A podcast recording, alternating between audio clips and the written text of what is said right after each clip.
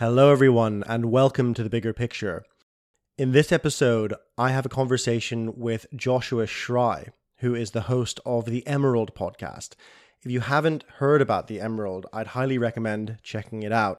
It's gained a dedicated following over the last couple of years, and if you're interested in a lot of the ideas I explore, the meta crisis, the meaning crisis, return of the sacred, you will almost certainly enjoy it. So I will quote from the description page of the podcast because it does a good job of explaining it.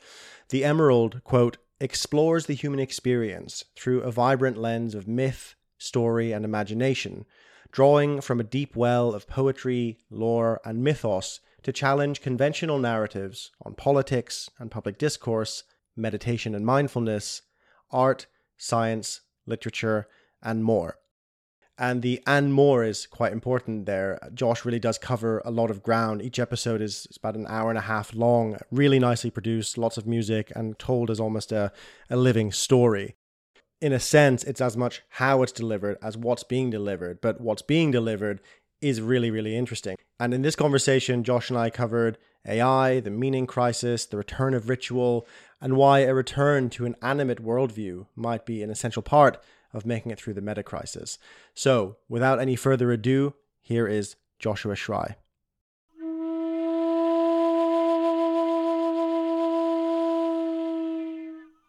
So yeah, Josh Schrei, welcome. Thanks for being here. I've been looking forward to this for some weeks. Thanks for having me. It's good to be here. So I thought it would be interesting to first off just get a bit of a sense. I mean, I've been listening to The Emerald, your podcast, for some months. I would say devouring, perhaps. I've been really enjoying it. And what would be really interesting to hear, because it's very unique, and it feels more so than just perhaps someone going, okay, I'm going to start a podcast. It feels, as a listener, like an artistic expression as much as a kind of, a podcast also full of very interesting information. So how did it all come about? Like, where was it birthed from? Yeah, well, I'd say that the podcast is a reflection of the exact change that I'd like to see in modern discourse. So the podcast, in other words, is, like you're saying, an artistic expression that combines music and storytelling and narrative, maybe presented in ways that people aren't used to. So I'll be going along and giving, scholarly quotes, and then all of a sudden there'll be like some music building and it'll take people on kind of a journey. And the purpose of that is really to tap into the ancient well of storytelling and the power of the storyteller. And traditionally, stories weren't dry things that lived only like on the pages of books. Stories were alive, and there was a breath of life that permeated the story, and the story was meant to take people on a journey and bring people into a state of being. And so the podcast really arose in response to discourse that I saw as increasingly compartmentalized, removed, dry analysis of myth, for example, as opposed to connecting to the living heart of myth.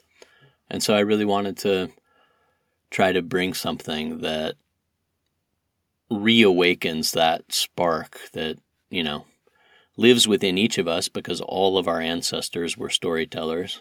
We come from a lineage of hundreds of thousands of years of oral tradition, right? It's only gotten literary in the past handful of generations. So in an age when I think people are feeling distanced, isolated, distanced from what you could call kind of the heart of the living world, I felt it necessary to try to tell stories in an ancient way, or in a new way, you could say, in a new way and an ancient way, to kind of reawaken that closeness, the closeness of story. So, my background, I've been a spiritual practitioner for most of my life. I've learned a few things about music production along the way. I've been really into music my entire life as well, and I've always had a deep love of myth and story. And when I first launched the podcast, I had a slight vision of what it could be, but it's also really evolved as the years have gone by. And I've found, like, hey, a podcast is actually a blank canvas. You can put out anything into the audio world. It doesn't have to be just interviews or just like read words off a page. It can combine and weave. And as it weaves, it provides more of an opportunity for people to slip into that space of story that I'm talking about. Yeah, beautiful. There's something, a phrase you just used there of the closeness of story, which I really like, because there is something, you know, I'm an avid TV show, video game, any screen-based storytelling, you know, and podcasts, you know, so, but there is this sense of distance, of course. I mean, there's the physical distance between me and the person who's, you know, telling the story in a film, for example, there's a time distance. But then I think what, there's something around, you know, the word immersion is kind of overused, but there's something I think in the Emerald that I think closeness captures it quite well, because there's a there's a reconnection to something living in the art, in the telling of the story, which I think probably touches on maybe one of the biggest themes that I think certainly I've seen in your work. It's definitely a theme in my work as well, which is moving from seeing the world as a dead machine and ourselves as dead machines within a dead machine to seeing the world as a place that's alive. If you had to boil it down, would that be a somewhat useful summary of one of the core sort of themes? Yeah, absolutely. I mean, everything in the modern world has become compartmentalized. So when you're talking about that distance, you know, the distance isn't just because of the screen. Like the distance that we feel with storytelling these days isn't just because of the screen. It's because of the role that we've assigned story. We've assigned story this role of basically entertainment. And yes, it uplifts us and makes us feel certain things, but ultimately it's categorized as what you could call entertainment, right? And that's not traditionally the role that story played. Story traditionally is sacred. It's sacred. The origins of theater, the origins of the entire, you know, you could say heart birthing in Western culture, at least, of, you know, cinema and video games and anything with a narrative like this, it all comes from sacred theater. And theater was not something that was just designed for, like, you know, the ancient Greeks to be sitting there eating popcorn and going, ah, that's interesting. It was meant to take people into deep places of catharsis, to take people into deep emotional states, to launch people into trance states, to bring them along this journey. And I don't know if you've listened to the episode that I did called The Shape of Stories, but it goes into this in a lot of detail. I think you might like that as a narrative storyteller. You know, they've done studies that show that when a person tells another person a story, their you know, brain patterns start to synchronize, and literally the person is taken for the emotional ride that the storyteller is on. And there's a type of actual somatic entrainment that happens. And this is a huge part of how people learn, how people experience knowing, and not knowing in the intellectual sense, but knowing in the original sense of the word, you know, gnana, heart knowing, as it is in Sanskrit, right? This like knowing in a somatic way. And that process of theatrically enacting and taking people on a journey, that I feel is essential for human experience. It's an essential way through which we make sense of the world, through which we learn about the world, through which we learn about culture, through which we reinforce our understanding of community and of ourselves and of nature, right? We don't enact the change that we want to see, by just telling people a set of abstract points and then saying, okay, I hope you get these points, you know. And by the way, if you don't get these points, I'm going to think less of you or cancel you. That's a whole other thing right now. Right. The actual transformation of individual beings, of bodies, happens within a framework of enacted felt experience. And this has been essential for human beings forever. And so, yeah, the podcast, you know, I mean, really, it's an opportunity for me to explore myths that I like and explore cool topics and put some cool music underneath it. So I'm not going to state these grandiose aims like it's meant to uplift people. You know, it's like it's simple And yet in that simplicity, it's meant to tap into what you could call like the deep power of storytelling to transport and enact and take people along a transformative ride. Yes. Yeah, I want to look at enactment a little bit because, you know, as you were describing that, I was thinking about the ways in which we used to enact the myths of our culture, like in Eleusis, for example. You know, people might be familiar with the Eleusinian mysteries. There's a lot of talk in the world of psychedelia, sort of my world of, you know, was there a psychedelic compound involved in it? And I think, you know, that's a very interesting question, but I think more interesting than that, which often gets overlooked in those conversations, is that people were enacting the myth of Persephone and Demeter, and they were going through some kind of long ritual process where they were living the myth and then dying and being reborn through that. And that I think is even more important, you know, because we know now from psychedelic research that getting a bunch of ancient Greeks together into a place and giving them all acid is not guaranteed to be the most profound experience you've ever had in your life, and you must never speak of it again on pain of death because it comes from chaos. It's that ritual container. And it kind of strikes me that, like, we do have enacted rituals in a lot of Western cultures. It's just that they're sort of hollow now because they don't really point to anything meaningful. Like where I live in the UK, they're pretty good at big old spectacle and, like, let's have a horse and carriage. And, you know, when the Queen died, there's this kind of deep enactment. Or when Princess Diana died, it was like a different kind of hysterical eruption from the unconscious, you know? Mm. I'd love to hear your thoughts on that, like about what we actually enact compared to what we used to enact in the past. Mm. Yeah, well, because of the division between sacredness and spectacle, because of the division between, you know, I did an episode, I don't know if you listened to it, called Festivals. It's about this exact topic, and I think you'd resonate with that.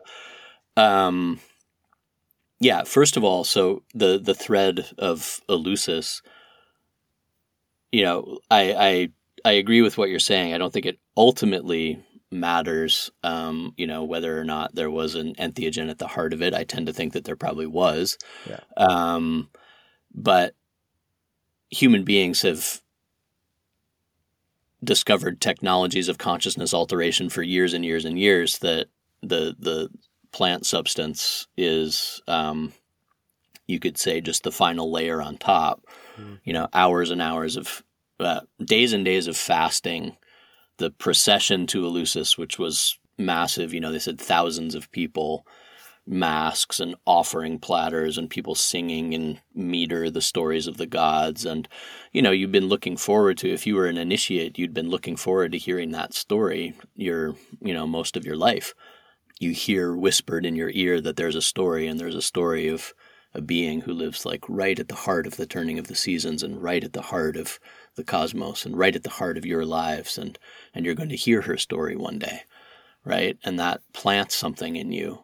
And then the songs leading up to that fateful day, and the fasting leading up to that fateful day, and the procession up to the mountain, and then the journey that you're taken on once there, and the group bonding and the dancing, and all of this takes a person towards an experience. And that experience, you know, you can call it like telos, like the ancient Greeks called it, which was a type of death, ecstasy, opening, shattering, infusing of the individual somatic structure with the communal structure and the larger ecological structure. This is the power of story. This is the power of enactment. This is the power of ritual to actually shape and change things, and for things to be, you know, felt within communities as a whole and felt within individual bodies. And then today, we have, I mean, there's a couple ways. There's a spectacle side of it, which might be like, you know, the nation state doing the kind of, hey, let's all collectively enact that, which I think is, you know, over time become more and more stale because we don't believe in that story so much. But also I'm curious to hear your thoughts about, you know, the way a lot of us are trying to reclaim some sense of ritual connection and enactment, like going to retreats. You know, I used to run men's retreats, and ritual was quite a big part of it. And as beautiful as it was, I did have the sense of, like, man, we're making up a lot of, you know, we're just trying to make it up as we go along, you know, and we don't quite know. We don't even know, you know, in this part of the world what the Druids really were doing, you know, what their practices were. We just have this kind of yearning to get back to something. So yeah, I'd love to hear your thoughts on that. There is a schism, and I talk about this in the festivals episode. There is a schism, like if you look at the history of Catholic Europe, for example, there were festivals and feasts for the saints. There were, I mean, in France, they said that, you know, they still joke about France, right, and say like every other day is a national holiday, right? But I mean, this was true for all throughout the Middle Ages. Like there were festivals upon festivals upon festivals. And then the church got really uncomfortable with these festivals because basically it, you know, challenged church authority and suggested that people have access to the divine themselves and they don't need the church as intermediaries. And so there was a schism that was basically created by the church between what is, you know, sacred ritual act and what is debauchery on the other side, right? And because of that schism, I feel people are longing for the sacred, but we have a lot of very justified misgivings about religion. So we find a lot of that ritual intensity that's aimed to get us towards the sacred. We find it through what you could call like debauchery, basically, you know? So like a football match is like a perfect example, which, you know, people say on the one side, you get these kind of like, you know, intellectual critics who are no fun at all, who basically say like this serves no purpose and it's all distraction and all this kind of stuff. Well, it's not all distraction. It actually, I mean, it serves a very core human purpose, and people need those types of expressions of group catharsis and the songs and the stomping of the feet. You know, it's group ritual intensity, right? It's just been divorced from the sacredness that used to live at the center. And it becomes its own religion, like here in the United States, right? American football. And there are people who get buried in caskets with their like team's logo on them and stuff like this. Yeah. You know, this is an indication like people are always looking for a substitute for that holy experience, that sacred experience, right? Always looking for that ritual intensity to take us there. And we find it in all kinds of different ways. We even find it through war, through killing each other, because it's fundamentally a human need. Like humans need that type of catharsis. They need that type of ritualized intensity.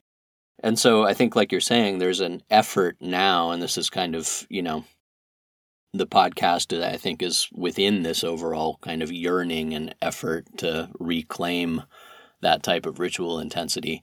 I think there's an effort now for people to reclaim it. I think people have realized that the, you know, I know you're familiar with this line of discourse, like people have realized that what was supposed to give us meaning no longer gives us meaning, and that, okay, the promise of the large religious institutions failed, but then the promise of humanism has largely failed too.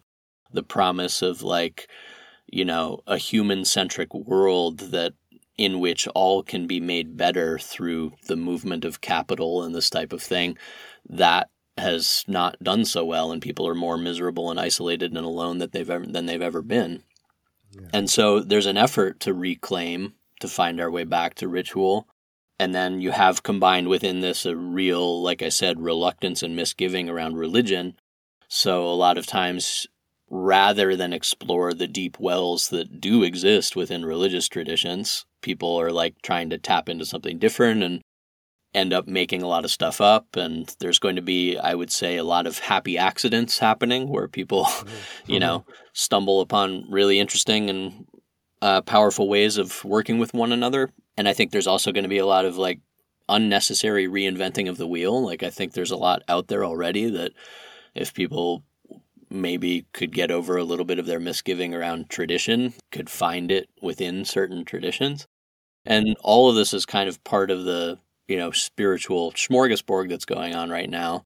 And it's also combined with a whole wave of, you know, capitalist Instagram monetization where it's like, oh, we've found something sacred. Quick. We got to turn it into a lifestyle. We've got to turn it into something marketable. We've got to where the real heart of tradition isn't that. It isn't marketable. It's something that has to be found over years and years and years.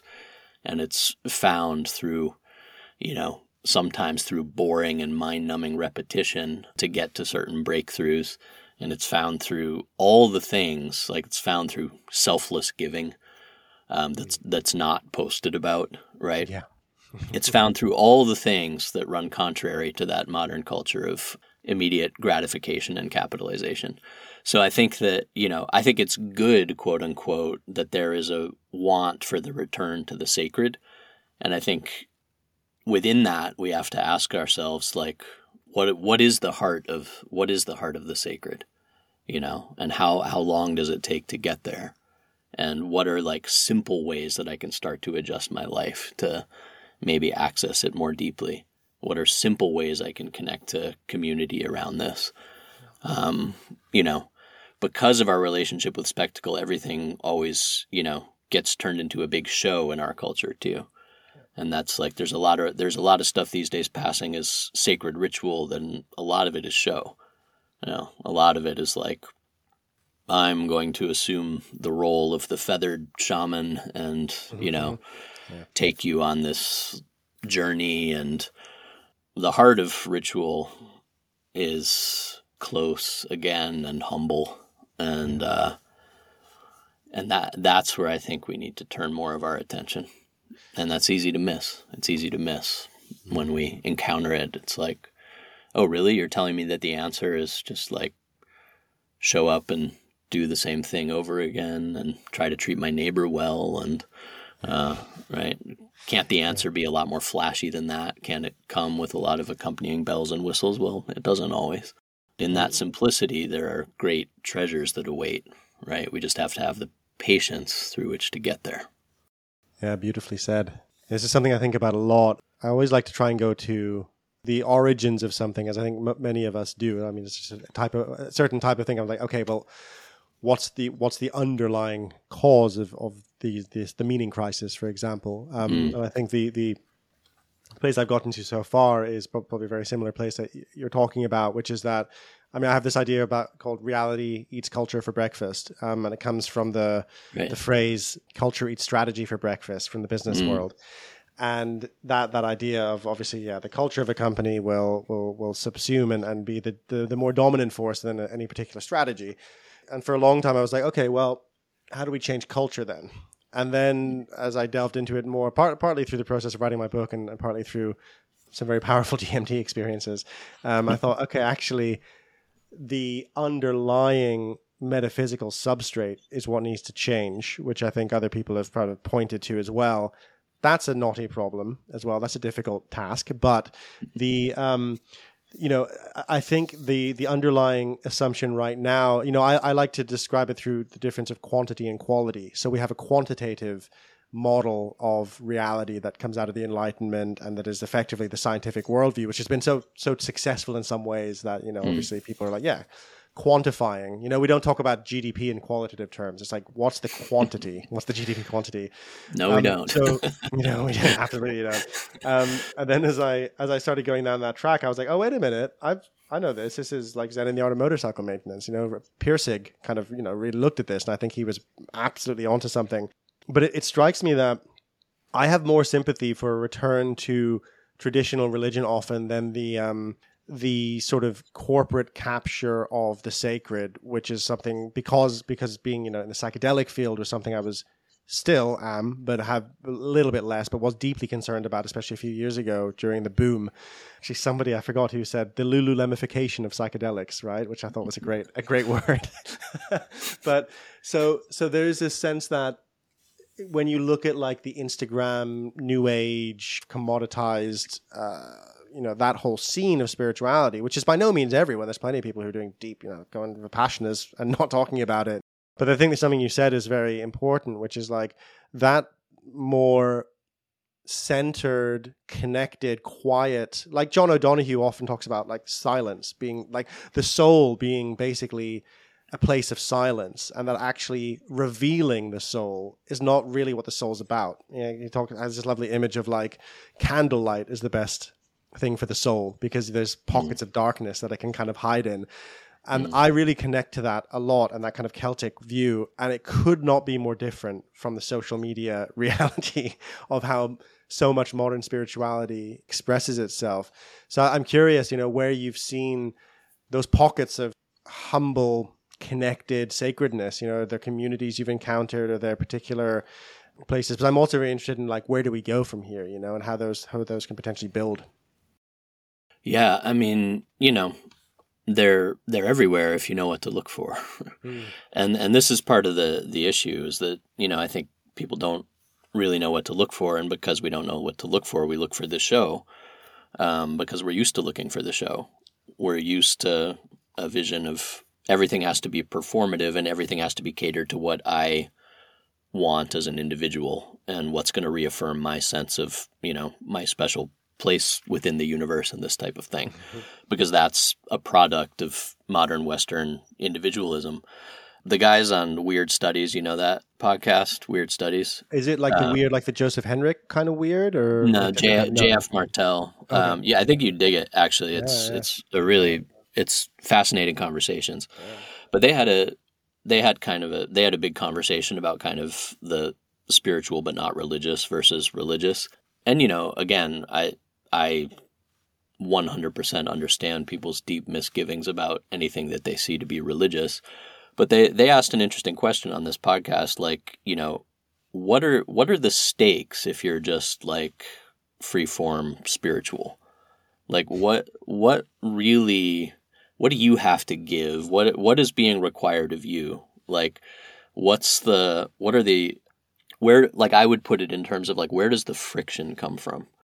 And if the practice is simply like, you know, I'm practicing in a tradition that tells me that I'm going to get everything I want if I ask the universe for it, or really that I can show up, oh, I'm not feeling like doing this today, so I'm just not going to do it, or I'm not feeling like doing that today, so I'm not going to do it. You know, there's a friction that's necessary for alchemy. Alchemy, you know, alchemy, which is material alchemy and historically, and inner alchemy, spiritual alchemy, it requires a fire and it requires a crucible, a cauldron in which things can boil and churn. And that friction often comes from like, oh, I'm in community and I don't agree with everybody. And there's a really annoying person over there. And I can't just like, you know, turn the other way and say like, oh, I don't have to deal with that person. You know, oh, this community today is really like tripping me out, so I'm just going to go do my own thing over here. Maybe I'm going to jump from this community to that community and everything, or not even get involved in community at all, because like community's icky, and I don't know, I tried community for a while, but people kept like pointing out things that I actually need to work on, and that's like deeply uncomfortable, right? It's like you think of it, there's a lot of valorization, there's a lot of idealization, and I'm part of this too, of, you know, Paleolithic ritual, traditional ritual, our ancestral, you know, legacy of ritual and this type of thing. But like small scale cultures, you have to realize that people were in relation with people they didn't agree with all the time. People were in relation in a cauldron that they didn't have the option of leaving, right? And within that, it's like you gotta, like, okay, you know, think of my friend Rose from Santa Clara Pueblo, Native American tradition. It's like the ritual's done this way and this way and this way, and if you don't like how the ritual's done, like you don't like, yeah, maybe 40, 50 years down the line, you could raise some things about, hey, like, what if we tried it this way? And that doesn't mean there's never innovation in ritual, but it means like, oftentimes in practice tradition, you have to spend a whole lot of time with things that make you uncomfortable. You have to spend a whole lot of time in like actual alchemy with others. I feel that if a person really wants to do the necessary inner alchemy, that we have to be a little bit more willing to enter into those practice cauldrons that are going to rub up against us and bristle, you know, ruffle our feathers and make us bristle and this type of thing. Because that's That's how things grow. It's how things actually evolve. And then I think the other obstacle that we face is that, and I talked about this a lot on the psychologization episode, it's like everything we take to be about us, everything, we take to be, some type of way to make it all about an internal psychological experience that is ultimately all about things that live in our head. And this kind of gets, I think, to the core of what you're talking about. And I see like the heart of the meaning-making crisis, to use an Occam's razor approach to it. The heart of the meaning-making crisis is that we live in an animate world and that animate forces are real and that there is a sacred heart to creation. And if we don't have connection to that, of course we're going to have a meaning-making crisis. I mean, you look at the fundamentals of how indigenous cultures have understood like the laws of creation and the laws of nature forever. It's like there's a sacred, holy, conscious heart to this universe. And, and I know this is not a feeling that everybody has. I know that it's not, but the heart of the meaning-making crisis is that we've distanced ourselves from the heartbeat of Mother Earth. We've distanced ourselves from the heartbeat of the cosmos, right? And we're trying to find it here, we're trying to find it here, we're trying to find it in humanistic paradigms, and we're trying to find it. And ultimately, like what it takes for a human being to feel whole and complete is connection to that. Yeah. Like ultimately it's connection to that, and you can like freak out and say, oh my God, he's talking about God and like this type of thing. And yeah, I mean, it's good to provoke those like inquiries. This next episode I'm doing is on like, all right, let's talk about it. Is there an inherent justice to the universe? Like, let's talk like all the things that people don't want to get into because it would be really theistic of them to get into it. Like those questions actually happen to be incredibly important, which is why human beings have self-organized around those questions for years and years and years and years. Right.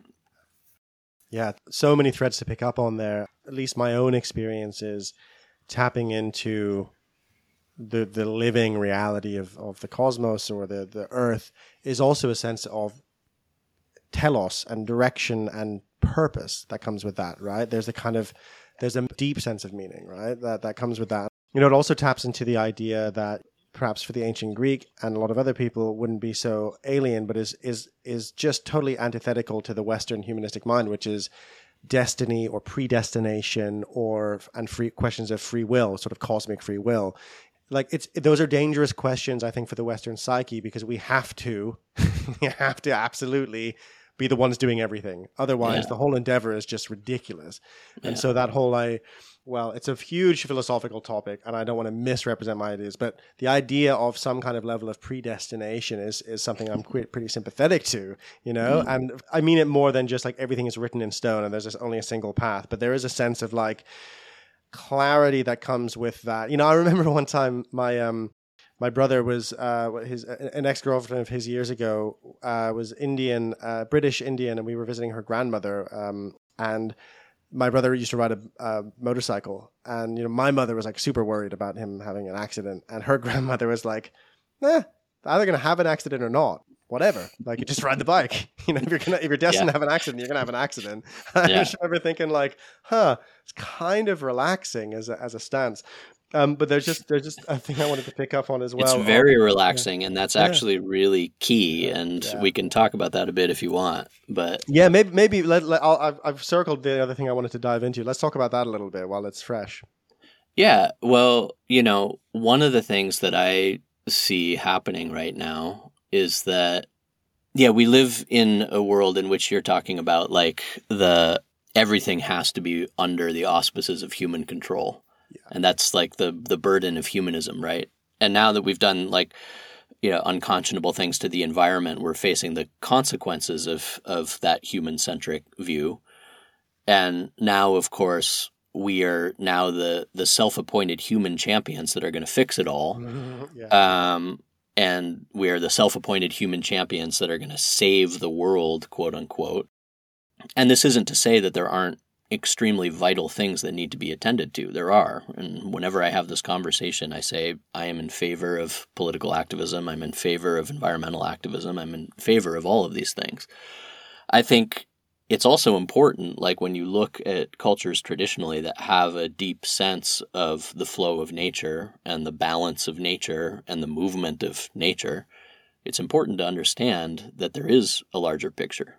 It's important to understand that there is a larger movement. And I see people right now with, the horrors that are going on in Gaza and the environmental crises that we're facing and this kind of thing.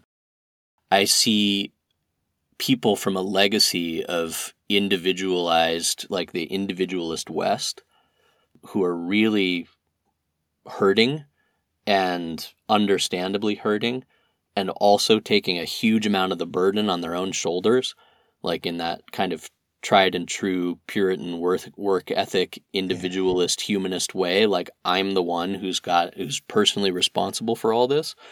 And that, from a perspective of like the larger movements of nature, that's just simply not the case. Like no one human being can shoulder that burden.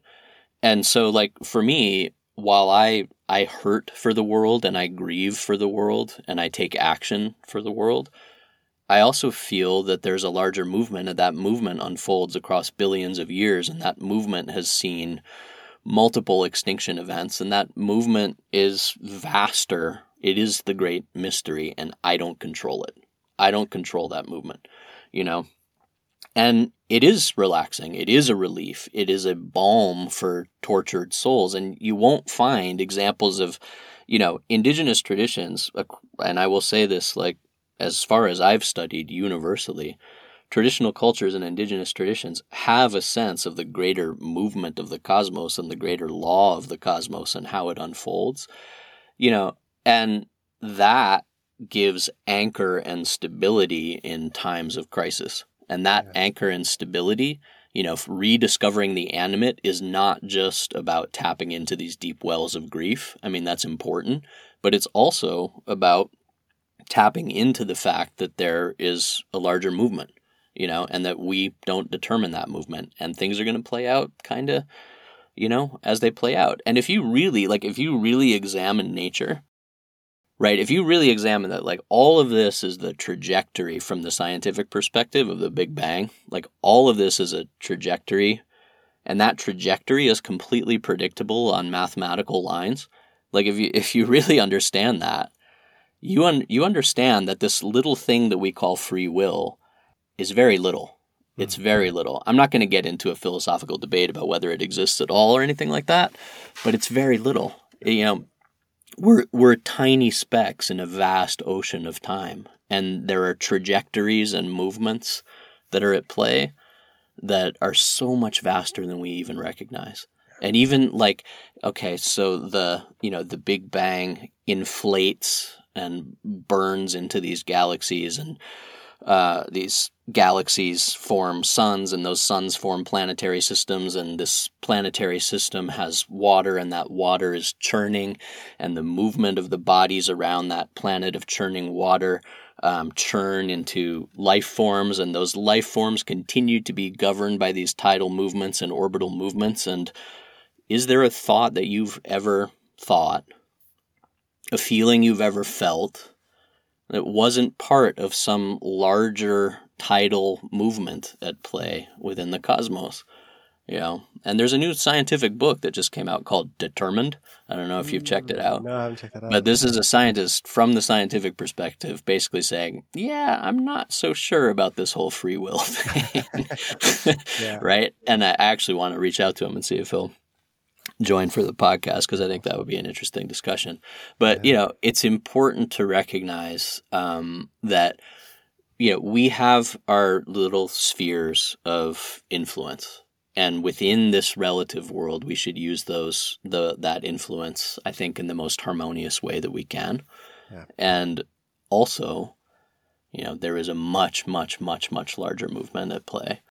And if you ever want to dive deep into the myths that really go into this, the entire Mahabharata from India, the entire Mahabharata is this. It's about cause and effect and the attempts to find the right way to enact human justice, for example, within, you know, million-year curses of the nature gods and, like, you know, this whole larger movement that ultimately determines everything. And we have our tiny little boats in this vast ocean saying, I have free will and I'm in control of it all. Right? Yeah. Love that. So love that. Starting to turn ourselves over to that larger flow a bit, I think, is necessary for the Western mind and heart. I think it's necessary. Yeah, absolutely. And I think there's a particular kind of madness that develops when we place, and this is due partly to psychology as well, when we place an inordinate amount of burden on our internal locus of control, which has happened with climate as well. And it's very interesting because, you know, I know one of the founders of Extinction Rebellion, and I had a bunch of friends who were involved in that. And I was sort of quite critical of it, but supportive critical, kind of sort of at the same time, and kind of stuck between two worlds. A lot of the impetus for that came from, I don't know if you've heard of Jem Bendell, he's a kind of I guess he was an environmentalist. He was basically on sabbatical, and he wrote this sort of "We're all doomed" paper called Deep Adaptation. The idea being we just need to adapt to the fact that we're doomed. And it really struck a chord with middle-class British people, especially. I mean, like, the, you know, the whole movement was sort of critiqued for being very middle-class. And I think there's something interesting in that as well, because it is also the most sort of, there's a kind of neuroticism, but there's also a deep yearning for annihilation somewhere in it, right? It's just like, we're already going to get to the, when do we get to be annihilated? And even though there's a grief in it, I would often pick up this sense of like, ooh, but at least it's a totalizing force. At least annihilation is completely inescapable and totalizing. And in a weird way, I think that there's a kind of urge for that can show up in some of these movements. Not to say everyone in that movement is going through that. And I think I can understand there's a religious force that wants to come through, that will come through in lots of different ways, in the sense of, you know, annihilation is kind of appealing because it's certain. At least it's certain. Sure. Right? Yeah. Yeah, like polytextured annihilation is a lot more likely and a lot less certain. And, you know, we live in the midst of that all the time. I mean, I had an interesting conversation with Van Jones the other day, who, you know, he was like, you know, communities of color have lived with the end of the world for a long time now, you know, and like, you know, we're like, we, the quote unquote Western world, is finally realizing like, oh my God, there are consequences and things are going to happen and I'm not totally safe and things might fall apart at any minute. And now we're freaking out trying to find like what the way forward through that is.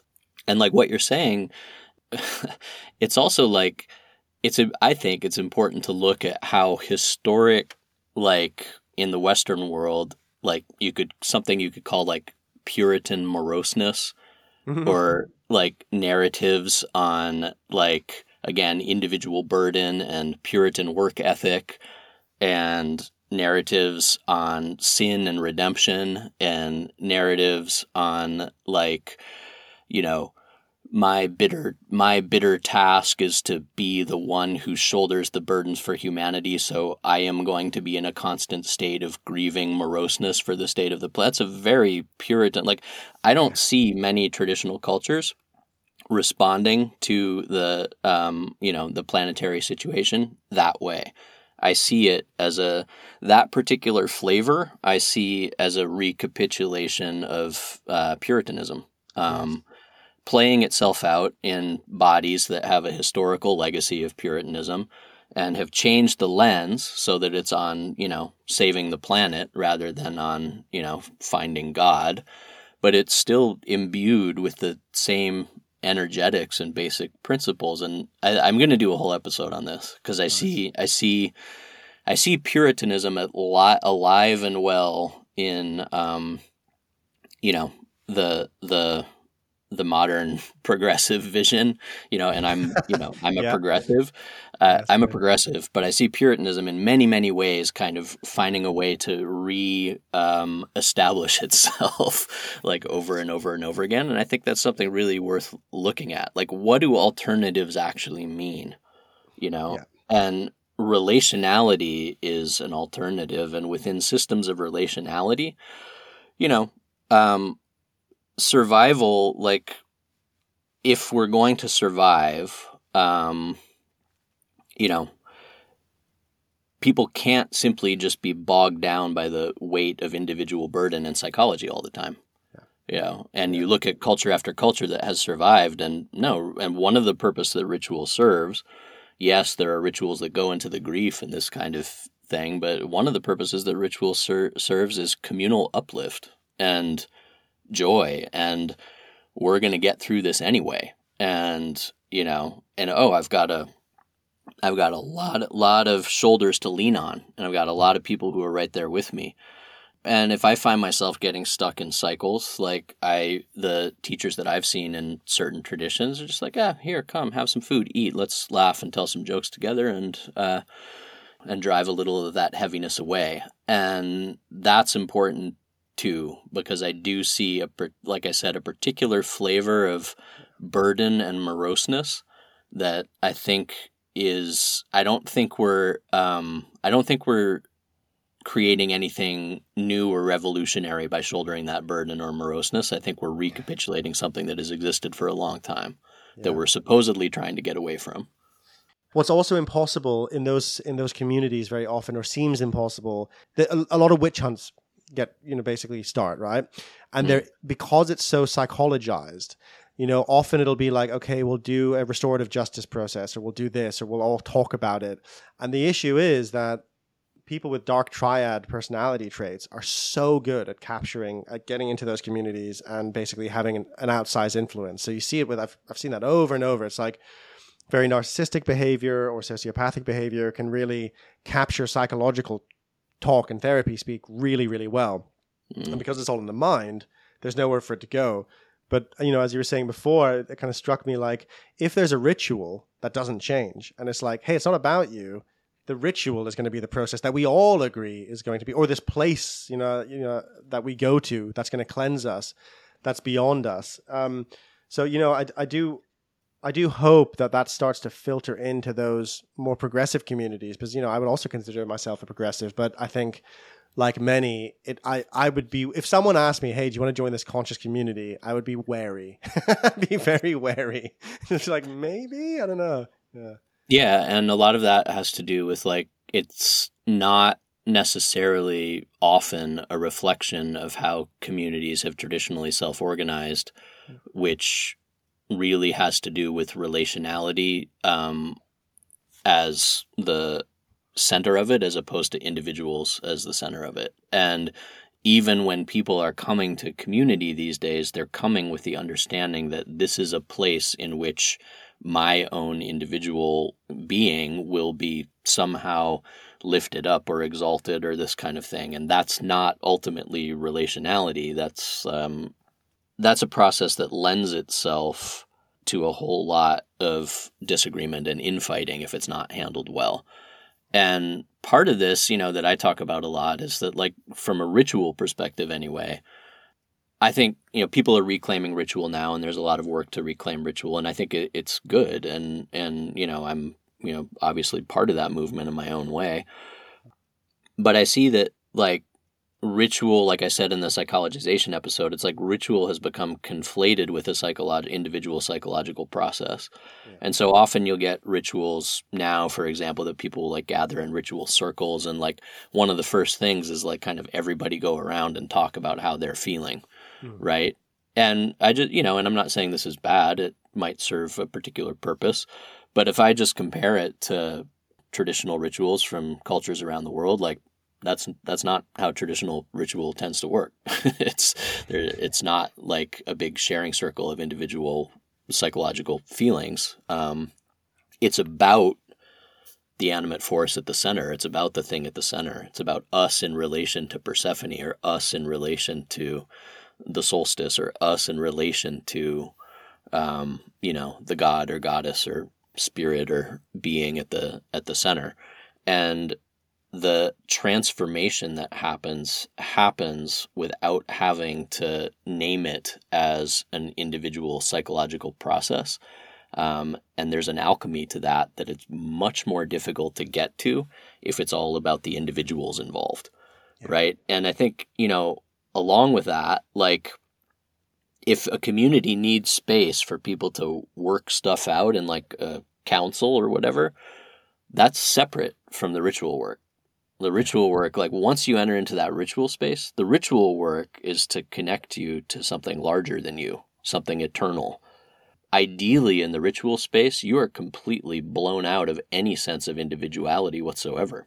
I mean, it's not about, even when you come back, it's not about like, well, my experience and my takeaways and like, you know, it's about a collective movement, and it's about, you know, if we're really talking about honoring the animate or honoring the forces of nature, it's about whether those forces were able to find expression within that ritual space. It's about whether they were fed, whether they were placated, whether they got the larger picture got brought back into balance through that ritual activity. It's not about like, did I go through some type of individual psychological catharsis in this ritual, right? And this isn't to say that psychology and the therapeutic process can't be important. They can. They're just different. They serve a different purpose. And I think keeping those things, like keeping sacred ritual in which, you know, it's not an individual process and it's much more about the collective and relational and the being at the center is important. It's important to keep that integrity, because if you don't, then a whole lot of interpersonal dynamics come in that could really sabotage the entire heart purpose of the ritual, and then become just another way for us to reinforce our individualism yet again, right?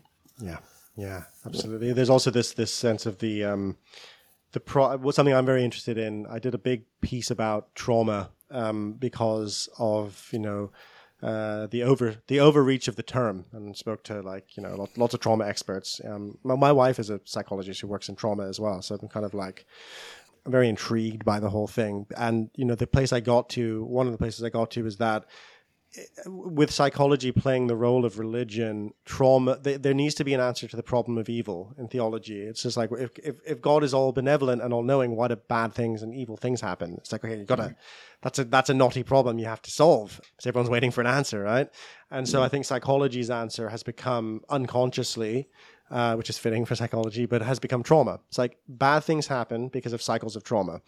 Not to say that that's not also true. I think that is also, it's fairly solid. It's just not true in every context, I think.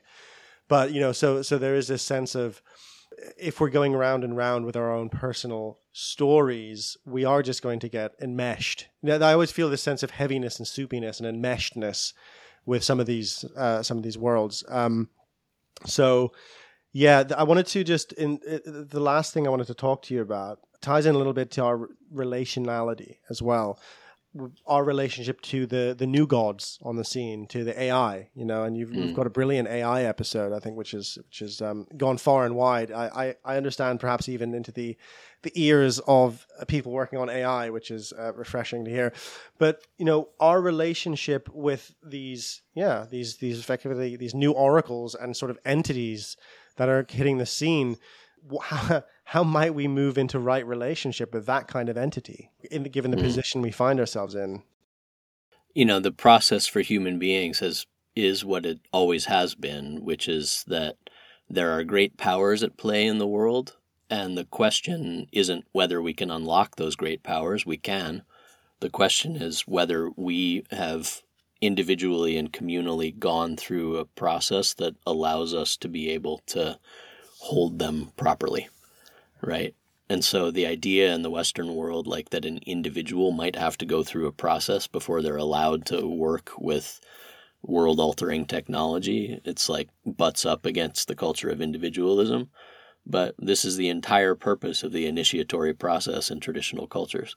Like, you get kind of smack down a bit when you're a young adolescent lad who wants, like, access to, in the case of the Greek myth, like the son of Helios wanting access to his chariot, and you get told no. You get told, like, no, you got to wait. You know, patient elders tell you have to wait. And like I said in the episode, there's not any voices in a culture that's hell-bent on progress and, you know, next quarter's profits and the AI intelligence national security race and everything. There's no voices that are just saying, like, this would be better if we really took some time with this. This would be better if we really, you know, learned how to to wait. So, you know, great power. I'm not going to quote Marvel, but I'll say, like, you know, great power requires a container that can hold it. And if not, it will unleash itself in all kinds of ways that require later balancing. And hopefully millions of people don't die in that balancing, right? So we have to look a lot more deeply at what it means to develop a container individually. So it's not just this roving mind that's like, ooh, guess what? Like, I can alter this and tinker with that and make this do this. And, you know, that's a mythic character, and that character needs tempering, yeah. Right? So there's stuff that needs to happen individually. There's stuff that needs to happen communally, and there's stuff that needs to happen culturally. And the real question I have is whether we're capable of learning those lessons, or if we're just going to have to test the waters and see what happens and then end up getting burnt. I mean, yeah. We took some pretty serious action around nuclear proliferation when the bomb was first invented, and I hope that humanity can put some containers around AI too. And then the other thing with that is just, you know, and you can call me a Luddite if you want, but, you know, like exponential roving... disembodied intelligence, computational intelligence, isn't the like solution to humanity's problems. Yeah. The solution to humanity's problems is like us saying like, oh, we need to prioritize caring for people, and we need to prioritize, you know, long-term environmental systems that work. And we need to prioritize really going into the heart of issues in a community, not just with abstracted activist slogans saying like, you have to conform to how I see the world, but like through deep systemic change. You know, we have to start approaching things from a place of compassion and embodied wisdom, right? And so like an AI intelligence might spit out a list of like, oh yeah, here, it's simple. Here's all the ways that you're going to save, you know, the planet, quote unquote. It still takes conscious, wise individuals to implement those. So we might have all the intelligence in the world, all the computational intelligence in the world, but we still have to embody it. It doesn't mean anything if we don't embody it and put it into practice. And there are cultural traditions alive and well in the world today. Some of the ones, you know, that have been wrongly labeled by overarching Puritan culture as the most quote-unquote primitive cultures. There are cultural traditions alive in the world today that know how to survive for 65,000 years. They know, you know, they know how to do it, right? The tools don't always look like external technological tools. There are internal technologies of focus, for example, like the focus that it takes to be a hunter in one of those Kalahari cultures. Those technologies of focus have gotten human beings along for a very, very, very long time. And we've lost our focus. We have lost our focus. But can anyone tell me what the long-term plan is? Like, yeah, okay. Like, you know, so you could, I mean, people like the leaders can put on their suits and ties and act like incredibly rational and act like this is, and nobody has a long-term plan, yeah. You know? And that's a sign of a culture that's lost its wisdom. There need to be deeper discussions going on about like, okay, what really is the long-term plan? When we get into a world of automation and everything, it's not going to matter whether people have $1 billion or, you know, $100,000, you know, and we're caught in this race around what we think needs to happen, because we're used to a particular system of profit generation and a certain economic model and everything like that. And that model is simply going to be irrelevant in the coming years. And we need to start planning for something that's relevant, takes us there over and over again in the word relevant, right? Recycles and renews and replenishes over the long haul. So yeah. Those are some thoughts on that. Beautiful. Man, I would love to talk for the next several hours. There's so many threads I'd love to pick up on, but it feels like a natural place to end. But Josh Schrei, thank you so much, man. This has been really nourishing and interesting. Yeah, awesome discussion. Thanks for having me.